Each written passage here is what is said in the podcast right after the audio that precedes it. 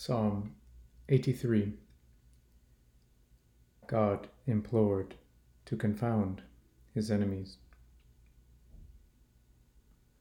O God, do not remain quiet.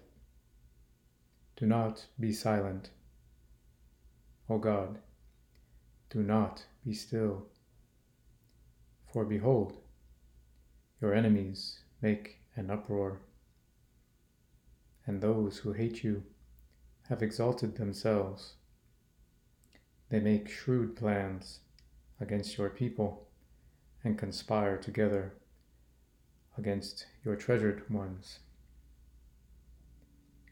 They have said, Come and let us wipe them out as a nation, that the name of Israel be remembered no more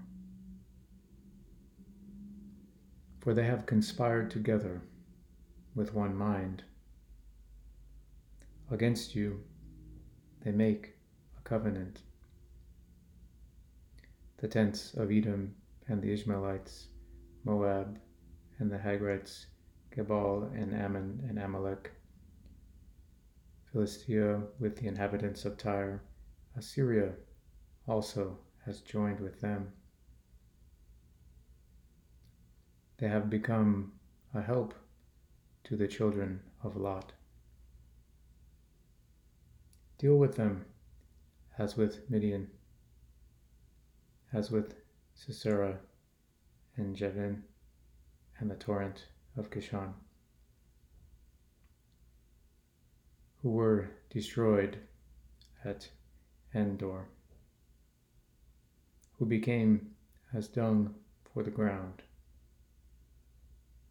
make their nobles like Oreb and Zeeb, and all their princes like Zebah and Zalmunna,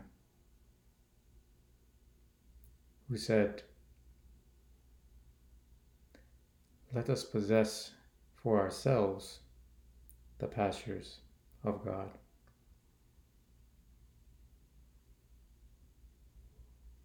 Oh, my God, make them like the whirling dust, like chaff before the wind, like fire that burns the forest, and like a flame that sets the mountains on fire. So pursue them with your tempest, and terrify them with your storm. Fill their faces with dishonor, that they may seek your name, O Lord. Let them be ashamed and dismayed forever, and let them be humiliated and perish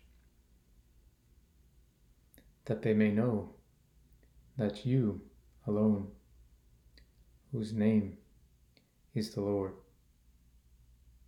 are the Most High over all the earth.